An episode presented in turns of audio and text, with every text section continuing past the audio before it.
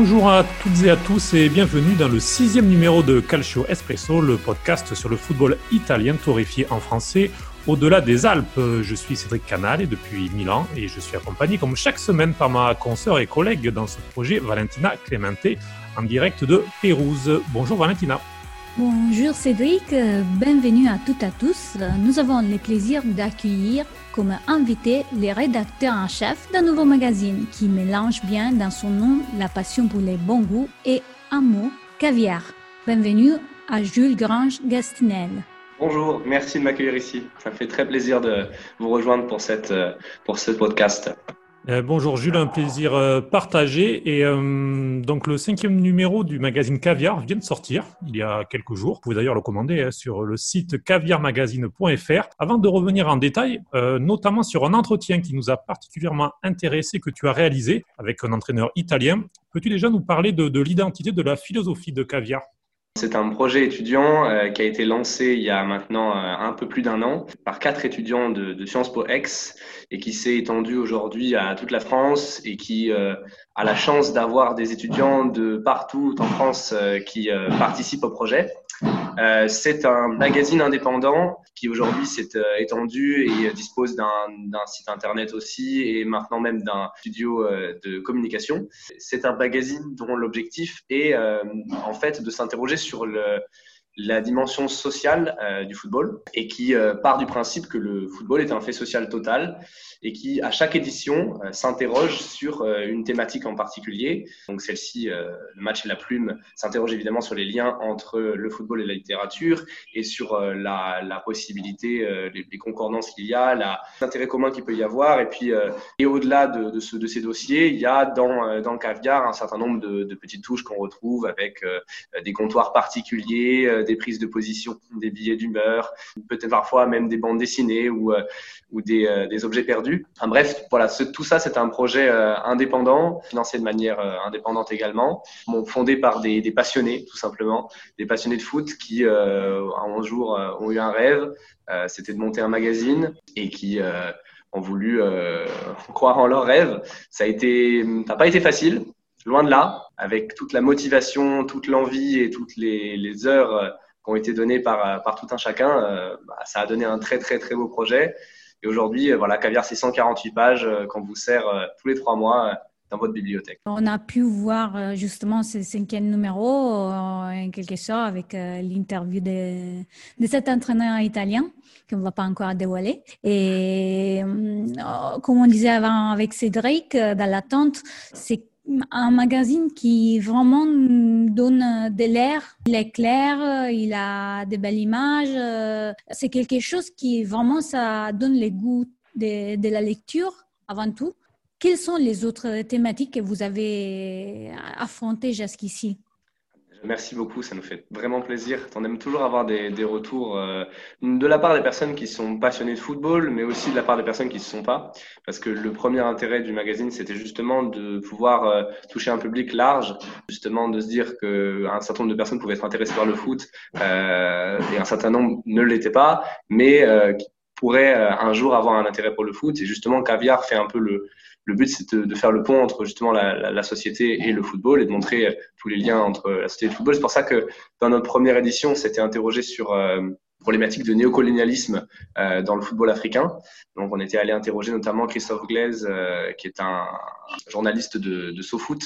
Travaux portent sur les questions, sur tout le football africain et notamment les questions de migration, les, toutes les problématiques de, voilà où on vend du rêve à des, jeunes Africains et à leurs familles, euh, et avec tous les problèmes que ça engendre euh, pour toutes celles qui finalement ne euh, peuvent pas venir en Europe ou tous ceux à qui on a vendu, bah, ouais, on a vendu du rêve et finalement ça ne, ça ne le fait pas. Pour la deuxième édition, c'était hum, football campagne. Donc là, on s'interrogeait sur euh, toutes les euh, thématiques qui touchent euh, le football de nos campagnes en France. la troisième édition, c'était football et diplomatie qu'on a bien galéré à sortir parce que pour le coup, elle est sortie juste après le confinement. Mais voilà, la troisième édition, c'était la dernière édition qui est sortie sous forme de vrai magazine, parce qu'aujourd'hui, depuis l'édition 4, Caviar, c'est un MOOC plus qu'un magazine. On est passé de 80 pages à 150. Euh, enfin 148 pour être précis. Voilà, c'était football et diplomatie. Donc là, on est allé interviewer des, personnalités comme euh, Grégoire Margoton, par exemple, pour avoir son avis sur les sélections nationales, euh, sur les tensions géopolitiques qui peuvent toucher certaines certaines rencontres de, de, de sélection. Pour la quatrième édition, c'était football et mode. C'était une édition d'été, donc c'est un, un, sujet plus plus léger, on va dire. S'interroger sur les, significations des maillots, sur la manière dont les joueurs vont percevoir la mode, voire même sur les, le business qui peut, qui peut y avoir autour de ça. Qu'est-ce qu'on retrouve dans le numéro donc, qui vient de sortir? Littérature et le football qui semble assez éloigné, tout du moins dans, dans l'idée, notamment en France. Ben, c'est justement le parti pris euh, de Caviar en général, mais surtout sur cette édition, c'était de rassembler deux thématiques qui paraissent complètement euh, antagonistes, qui euh, voire presque incompatibles, euh, avec mm. l'idée que voilà, la littérature et le football, ça peut pas aller ensemble, qu'on peut pas avoir des footballeurs littéraires, qu'on peut pas avoir des intellectuels qui parlent de football. on prend complètement le, le contre-pied en verrez dans le dossier, pas trop spoiler, mais quand même un peu. Vous avez des, euh, footballeurs qui écrivent, euh, vous avez l'inverse aussi, vous avez des intellectuels qui se sont beaucoup exprimés sur le football. Évidemment, euh, on va parler de, Pasolini, le romantisme disparu du football, c'est quelque chose de, très important. on va parler de Jean-Marc Furlan, par exemple, l'entraîneur de, la Géocère, qui euh, est un acteur passionné, mais on va évoquer aussi euh, euh Galeano, par exemple, euh, Sepulveda, Pascal Auréjac, et bien sûr Albert Camus. On évoque des gens qui sont extrêmement différents, qui, ont tous un point commun, c'est qu'ils sont passionnés de littérature et de football, et que ce soit des intellectuels écrivains ou c'est une opposition qu'on a tous un peu pris en compte entre le football et la littérature, qui en fait n'a pas de sens il existe de très très nombreux footballeurs qui euh, sont euh, euh, en fait passionnés de littérature. Et surtout il y a énormément d'intellectuels qui ont écrit sur le football et énormément d'intellectuels qui ont essayé de comprendre la société par le par le football toute la, la, relation à la passe avec Pasolini par exemple la manière dont on va voir le, les rapports humains la communication par le football c'est un, une manière de concevoir la société par le biais du, du football Justement, en parlant de Pasolini, c'est quelque chose qui touche euh, beaucoup les deux publics parce qu'en Italie, clairement, euh, il a toute une histoire, euh, mais aussi en France, il a sa place à un grand niveau. Quels sont les, les, les, aspects que vous avez analysés dans, dans ces numéros par rapport à Pasolini? Pasolini, on s'est intéressé sur euh, la manière dont, euh, pour lui, le football est un moyen de, de, de communiquer, une sorte de, de, langage qui a une, complexité en soi et qui en fait euh, revêt ses, ses, caractéristiques propres, si vous voulez. Le but, c'est de, voilà, de pouvoir s'exprimer par un, un, un système de, de, signes qui sont particuliers, qui sont propres au football euh, et sur lesquels, euh, enfin, qui s'appellent donc les, les podèmes. Et la logique, c'est d'aller dans, dans cette dans cette ligne-là, d'avoir une forme de communication euh, par le biais d'un sport. Pasolini, c'est un écrivain sur lequel donc euh, Victorien euh, Fragne euh, a écrit euh, dans cette édition, là où il s'est intéressé en fait au, au, deux langages, au langage prosaïque et au langage poétique. Et je vais vous mini citation, qui ne connaît pas le code du football ne comprend pas le sens de ses mots ni le sens de son discours. Ça, ça résume pas mal la logique de, de, langage, parler par le football et pour le football, comme le dit euh, René Tegati, euh, un moyen d'accepter son corps et de le sublimer, un moyen de euh, tout simplement de communiquer avec euh, le reste du monde, tout en, écrivant euh, et en parlant, euh, en, en, parlant de football. Et euh, c'est ce qu'on fait euh, dans un article sur, euh, sur Pasolini. On, on l'évoque également dans un article sur, euh, sur Eduardo Galeano, avec cette, cette idée qu'en fait, les poètes engagés, les écrivains engagés en général, ont tous cette logique-là. Quand on fait la, la, distinction entre le football prosaïque et le football poétique, en fait, on évoque le langage parlé par les joueurs à travers le football, leur manière d'exprimer quelque chose par leur manière de jouer. Je reprends l'exemple de tout à l'heure, l'exemple de la passe, c'est ça, c'est une manière de, s'exprimer. La passe, c'est une, une expression propre au football. Galeano, lui, par exemple, il ne pouvait pas parler par le football, pratiquait pas le football, mais il a une manière, il a trouvé une solution, justement, euh, parce qu'il ne pouvait pas le pratiquer par le football. Sa manière de, de le jouer, c'était de l'écrire. Il l'appelait le langage senti-pensant. Euh, cette dialecte qui sépare pas l'émotion de la raison, qui a une, une logique propre à lui-même, et qui euh, évolue euh, à travers l'expression même du football ou de l'écrivain qui justement écrit sur le football. Alors, on va passer à l'interview. Déjà, peut-être tu vas nous dire s'il s'agit d'un disciple de Pasolini ou pas dans, les idées. Donc, il s'agit de, Roberto De Zerbi que tu as hum, longuement interviewé pour, Caviar, qui a aussi euh, écrit un décryptage hein, pour le site internet. On peut retrouver euh, gratuitement. Euh, l'entretien, donc, trois pages, vraiment passionnant. Comme le disait Valentin tout à l'heure, en plus, mise en page aérée, assez moderne, donc plaisant aussi à lire et à regarder. L'entraîneur italien de Sassuolo est à la mode avec son jeu de possession, ses résultats, mais il n'est pas connu tant que ça finalement en France. Donc déjà, avant de parler du, du technicien, peux-tu nous parler de l'homme avec qui tu as pu échanger? C'est un, un, monsieur euh, particulièrement intéressant. Quand on a contacté euh, Sassuolo, très honnêtement, je n'étais pas certain que ça soit, ça soit faisable. C'est compliqué de, de l'atteindre, mais euh, Roberto Deserbi tout de suite nous a fait comprendre que ça l'intéressait beaucoup. Humainement parlant, c'est quelqu'un de fantastique. Il a vraiment pris le temps de répondre à toutes mes questions dessus. On a passé plus d'une demi-heure d'interview alors qu'il avait un entraînement juste après. Donc, euh, et c'était voilà, c'était encore une fois, c'était une interview qui était euh, pas forcément essentielle ni pour le service de, de communication de Sassuolo, ni pour lui. C'est vraiment par intérêt qu'il a choisi d'accepter cette interview. C'est un monsieur qui a une carrière qui est assez étonnante, 41 ans, donc c'est vraiment un, monsieur très très jeune. Et il a une carrière qui ressemble un petit peu à celle de Maurizio Sarri, qui est quand même beaucoup plus connu. C'est un, entraîneur qui a pas mal galéré dans les divisions inférieures, avant finalement de réussir à, à pouvoir enchaîner. Et là maintenant qu'il est arrivé à Sassuolo, c'est la première saison où il se montre euh, particulièrement au public italien, et où il commence également à être connu en dehors de l'Italie. Euh, en France, on commence à parler un peu de Roberto De Zerbi, mais pas qu'en France, euh, son nom est évoqué un peu en Angleterre, en Espagne, même un peu en Allemagne. Enfin bref, c'est loin d'être étranger ni à ses résultats, euh, ni à sa manière de concevoir le football, clairement. De Zerbi est classé comme un entraîneur protagoniste, au même titre que Bielsa, Guardiola, Gasperini actuellement. Tu sembles attaché à cette image romantique du football. C'est ce qu'on disait un petit peu tout à l'heure sur, euh, sur Pasolini, c'est le, football romantique. Euh, c'est un peu la même chose pour les entraîneurs, leur vision euh, philosophico-tactique de, de, des rencontres et du football en général. Elle est dans cette logique-là. Deserbi, c'est un entraîneur effectivement qui est dans la, dans la continuité de ce qu'ont pu faire des, des, entraîneurs comme ceux que vous avez cités, notamment, notamment Pep Guardiola. Il y a une certaine continuité tactique. Effectivement, le terme protagoniste est souvent euh, associé à des herbies et on l'a évidemment associé euh, à des saints parce que c'est un terme qui est assez juste euh, pour décrire son, son, style de jeu. C'est un terme qui a en, même temps des problèmes, qui a une forme de double signification qui peut être un peu gênante. Donc parfois on utilise aussi le terme de proactif qui est quand même beaucoup plus moche. Hein.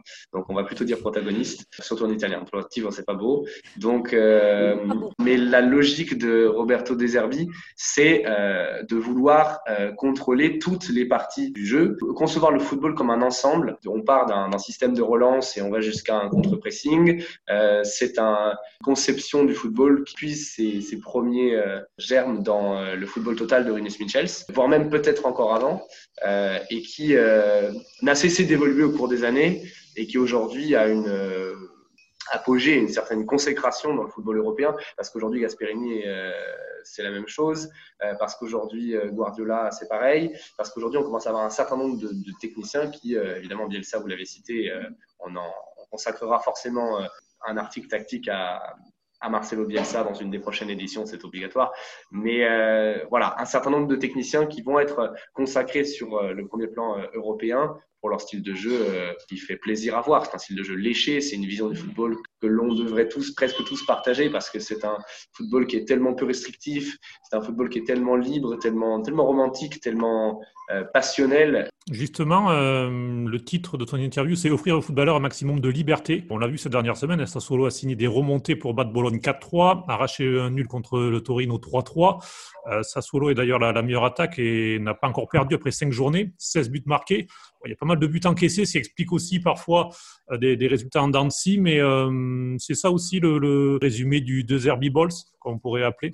Le Desert Ball, c'est un peu ça. C'est euh, le principe d'une équipe qui peut progresser, qui doit progresser sur certains aspects, notamment la rigueur défensive. Parfois, on a beaucoup de joueurs qui se replacent peu. Je pense à un Berardi, par exemple, qui a tendance à peu faire d'efforts défensivement. Des joueurs comme ça qui vont avoir peu de rigueur. Le placement des latéraux aussi, qui peut laisser un peu à désirer parfois. Mais c'est une équipe qui, effectivement, a terminé l'an dernier 13e défense de, de, de, Serie A, ce qui est quand même un résultat assez faible pour une équipe qui a terminé 8e, qui était toute proche de l'Europe, quelques points de, du Milan et de la Roma. Euh, c'est une équipe qui, très honnêtement, cette année peut totalement viser l'Europe. Qui a une attaque impressionnante, euh, qui fonctionne très bien, qui a une animation de jeu qui est parfaitement huilée, qui commence à être parfaitement maîtrisée. Ça fait plus de deux ans que Roberto Deserbi est à Sassuolo maintenant, et on sent euh, que ça fait vraiment deux ans qu'il y a un travail aux entraînements qui euh, marque une certaine continuité.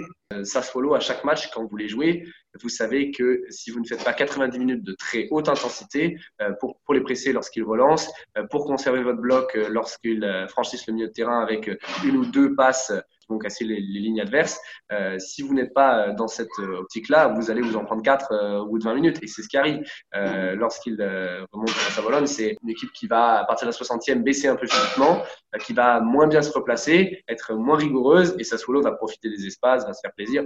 Ils ont 5 six joueurs de très très grande qualité devant, en plus d'un milieu de terrain qui est quand même euh, assez impressionnant. Tout le monde a parlé de, de Locatelli, c'est probablement le, futur de la, la, nationale à ce poste. Euh, de faux un peu moderne, euh, côté de, Marco Verratti, ce sera absolument extraordinaire en, sélection nationale.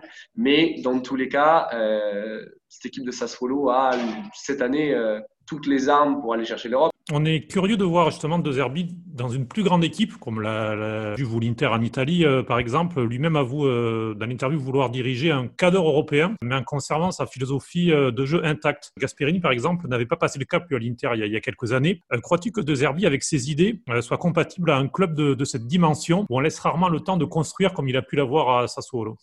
Tout le problème, c'est la, question de la dictature du résultat. C'est euh, toujours la même chose. C'est-à-dire que si euh, ce premier mois, vous arrivez dans un grand club et que vous n'avez pas de résultat, euh, le grand club, ne pourra pas se permettre euh, économiquement de, vous conserver. C'est pas dans le, le, le business, c'est pas dans le modèle de tenter de vous conserver. Regardez la Juve avec Maurizio Sarri qui était quand même quasiment au summum de sa gloire. même dans ce de Chelsea, c'était pas, pas tellement perdu de, sa gloire napolitaine. Donc, il arrive à la Juve. on dit, tout le monde le dit, c'est que, c'est une, anomalie tactiquement, que ça va pas fonctionner fonctionner. La Juve lui laisse un an, énorme, un an pour la Juve à ce point-là. Euh, il est à deux doigts de, ne pas remporter le Scudetto, il est à deux doigts de, faire une, saison blanche, qui aurait été une catastrophe nucléaire en, terre turinoise, hein, parce que vraiment, ça n'a pas pris. Euh, oui, évidemment que des services, ça peut ne pas prendre, comme ça n'a pas pris pour Sarri euh, à la Juve, comme ça n'a pas pris pour Gasperini à l'Inter, comme euh, ça peut ne jamais prendre. Maintenant, euh, c'est un entraîneur qui est profondément plus jeune déjà, donc il a beaucoup plus de temps, il peut se permettre de d'avoir deux trois échecs sans que ça soit très grave. Et puis c'est un entraîneur qui, euh, il faut pas l'oublier, euh, continue de franchir des caps. Donc s'il continue dans cette logique-là, c'est un entraîneur qui est patient. Euh, il aurait très bien pu partir cette année. Il sort d'une saison qui est, qui est franchement assez extraordinaire par rapport à l'effectif qu'il avait. Il a bonifié tout son effectif. Tout le monde s'est rendu compte de, de, toutes les qualités qu'il avait. S'il voulait signer dans un, un, dans un club un petit peu plus grand que Sassuolo, il pouvait. Mais la logique de, des Herbis, c'est pas celle-ci. C'est de continuer avec Sassuolo, c'est d'aller au bout de son, rêve avec Sassuolo, de son projet avec Sassuolo, et de voir comment ça va se passer après. Pas impossible qu'il parte à la fin de la saison prochaine, il n'est pas impossible qu'il parte dans 10 ans. C'est un projet de long terme. C'est euh, Roberto Herbis, si je dis pas de bêtises, euh, l'un des trois entraîneurs qui a le plus de longévité en Serie A, avec euh, Inzaghi et Gasperini. Gasperini, c'est 4 ans et demi à l'Atalanta, on va sur les 5. Euh, Inzaghi, c'est 3 ans quelque chose à la Lazio.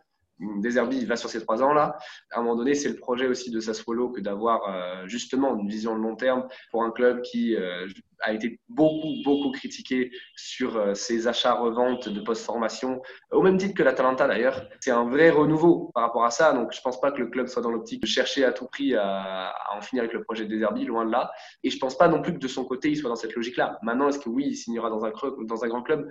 Tout l'indique parce qu'il a absolument toutes les qualités pour. Il a une gestion de son management qui est très bonne, une gestion de son vestiaire qui est bonne. Il ne faut pas oublier que un des grands points qui est la fameuse gestion des stars, euh, lui a déjà eu à l'affaire parce qu'il a un Marlon par exemple qui arrive du Barça, euh, il a un Defrel qui arrive alors qu'il est euh, il arrive de la Roma si je dis pas de bêtises alors que voilà il, Berardi, c'est devenu euh, la star de cette équipe. Caputo qui est revenu très fort et qui euh, signe une saison à, à, quasi 20 buts. Enfin, c'est un enchaînement de, choses. Voilà, Locatelli, il, gère parfaitement son dossier depuis le début. C'est un enchaînement de, petites gestions qui prouvent que s'il continue dans cette logique-là, s'il continue dans cette logique de progression à long terme, il n'y a aucune raison qu'il ne soit pas dans un très grand club. Maintenant, c'est ce que vous disiez, euh, il faut un club qui lui corresponde philosophiquement. Et ça, c'est pas forcément évident parce que dans les très très grands clubs, effectivement, il y a l'impératif du résultat à très court terme et que sur les projets de long terme, à part euh, aujourd'hui deux ou trois équipes, c'est par exemple ce qu'on voit à Liverpool, on a très peu de euh, grands, clubs qui ont des projets de vrai long terme. On a la plupart des grands clubs qui ont des impératifs de résultats très rapides et qui prennent des entraîneurs pour ces impératifs de résultats très rapides. Euh, ça peut être l'exemple de Thomas Tuchel, par exemple, euh, au Paris Saint-Germain. Ça peut être l'exemple du licenciement de Mauricio Sarri à la Juve et remplacé par Pirlo. On sait très bien que si Pirlo, dans six mois, il n'a pas des très bons résultats, il aura déjà un certain nombre de problématiques euh, qui vont lui arriver dessus. Et on voit qu'il a pas mal de pression sur lui d'ailleurs actuellement. Euh, déjà Pirlo au bout de, quelques matchs, et c'est là-dessus aussi peut-être que De Zerbi, il faudra, voir la gestion de la pression et la gestion d'un vestiaire de, avec 25 euh, internationaux. C'est peut-être là-dessus où il, devra passer, passer le cap. Pour conclure ces moments ensemble, je voulais profiter de notre passion commune parce qu'un petit oiseau m'a donné cette nouvelle à l'oreille. La passion, c'est pour les Napoli. Je voulais te demander, est-ce que les clubs peuvent écrire une nouvelle page de romantisme avec euh, Gattuso? On peut voir les Napoli protagonistes avec Osimhen dans la durée C'est une bonne question. Euh, le Napoli protagoniste avec Gattuso, ça me paraît euh, audacieux. Mais c'est pas. C'est pour ça que c'est romantique. oui, d'une certaine manière, oui. Cette année, le, Napoli a, fait l'un des mercatos les plus intelligents sur 5-6 dernières années. C'était une catastrophe euh, depuis, depuis deux ans, euh, facilement. Aujourd'hui, l'effectif tend vers un effectif enfin un peu complet. Je pense que le Napoli s'est renforcé au poste important. Euh, je pense que le Napoli a un effectif pour, en tout cas, prétendre à la course au podium toute l'année. Maintenant, euh, le problème, c'est que les épopées romantiques au Napoli, on sait tous comment elles finissent, euh, et que sur ces dernières années, on finit, toujours trahi par nos héros, que ce soit Higuain, que ce soit Sarri, mais enfin, ça existe depuis trop de temps. Le problème, c'est que cette logique, euh, l'histoire récente du Napoli. Cette Coupe d'Italie a fait son plus grand bien, mais quand je vois que Laurentis euh, prolonge Gattuso pour, euh, pour un certain nombre d'années, je trouve que c'est quand même un manque d'ambition. Euh, on, voit aussi toutes les limites de Gennaro Gattuso, qui est un, grand entraîneur, hein, qui, a vraiment un, certain talent et de, certaines possibilités, mais qui pour moi a une philosophie qui est totalement contraire à celle du Napoli et en particulier avec euh, l'effectif dont il dispose, et en particulier avec euh, tout le passé et l'histoire collective du, Napoli. Aujourd'hui, il faut souligner aussi qu'avec euh, Ancelotti, qui normalement devait arriver et amener finalement, je veux dire, après Benitez, il est Sarri, mais l'arrivée d'Ancelotti, normalement, devait transposer vraiment l'équipe sous l'autre niveau européen et ça n'a pas marché. Donc, c'était, c'était le moment de la consécration. oui. C'est ça, c'est tellement. Là, les retours à Gattuso, c'est un peu un retour aux sources, si on veut les voir comme ça, pour répartir peut-être dans quelques temps. Et peut-être aussi Gattuso, il peut prendre ses marques, je ne sais pas.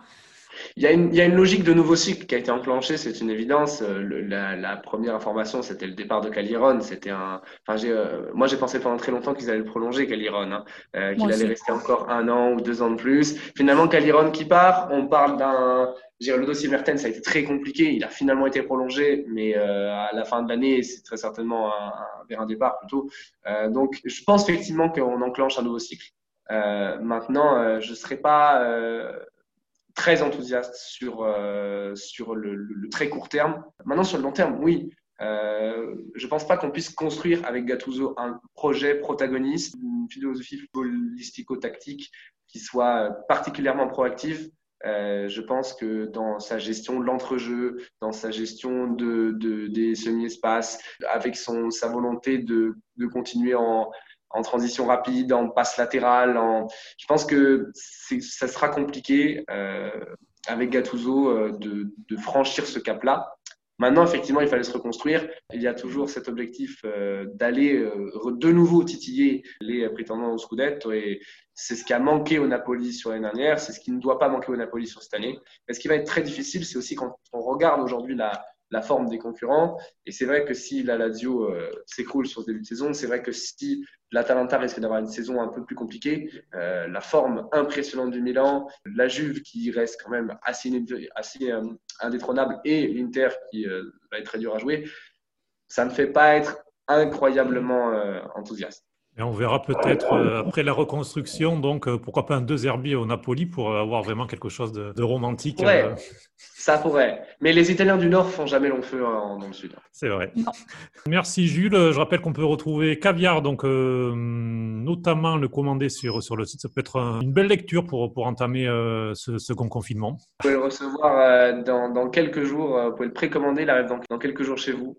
Et voilà, normalement, en moins d'une semaine, vous le recevez ça vous fait une lecture de confinement. Surtout une bonne lecture. Hein. Une bonne lecture. Un différents points de vue. Merci Jules vraiment d'être été avec nous. Ben, merci à vous.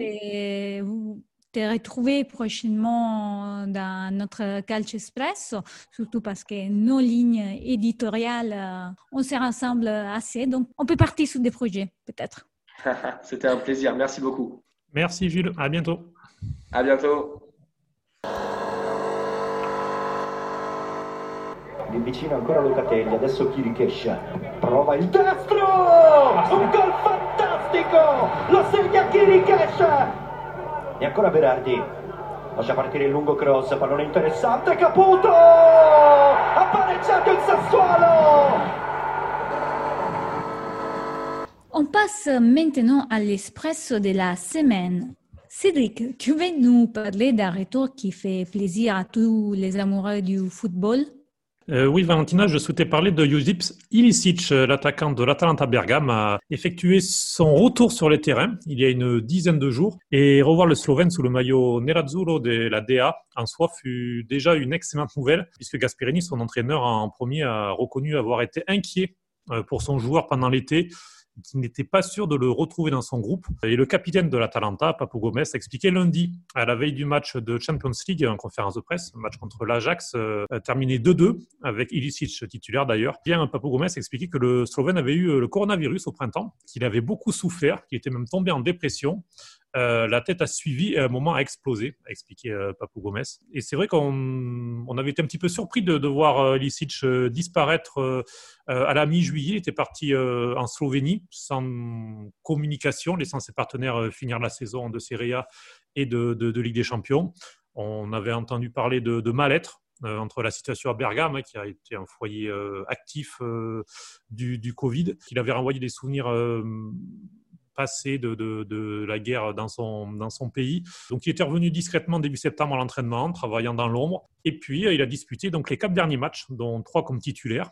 Euh, on n'a pas encore retrouvé le, flamboyant joueur qui a illuminé l'Europe euh, avec Zapata et Gomez, mais sa condition physique s'améliore, on le voit match après match, et surtout, euh, ben, juste le revoir au milieu de ses partenaires est déjà une victoire humaine. Et en cette période, on en a bien besoin. Oui, on a très besoin d'avoir des, histoires positives. Euh, c'est clair euh, qu'il ne faut pas juger ni l'homme ni les joueurs parce que euh, on sait que les vécus personnels, surtout par rapport au fait que, comme tu disais, il y a peut-être des souvenirs de la guerre, c'est quelque chose qui a affecté déjà pas mal des, des joueurs, pas que dans les foot. D'ailleurs, il y a un des cas plus connus, c'est la de Djokovic, en passant par, par le tennis, qui a encore aujourd'hui des problèmes techniques, par exemple quand il entend des, bruits euh, très forts. Euh, et donc, euh, voilà, un cas comme celui du Covid qui va retoucher un peu des nerfs découverts, ça peut malheureusement jouer des façons négatives sous les réactions profondes de l'être humain. Et toi, Valentina, tu vas nous parler d'un entraîneur français euh, eh bien, qui, va, qui va retrouver l'Italie dans, dans, une semaine et qui va revenir en Lombardie.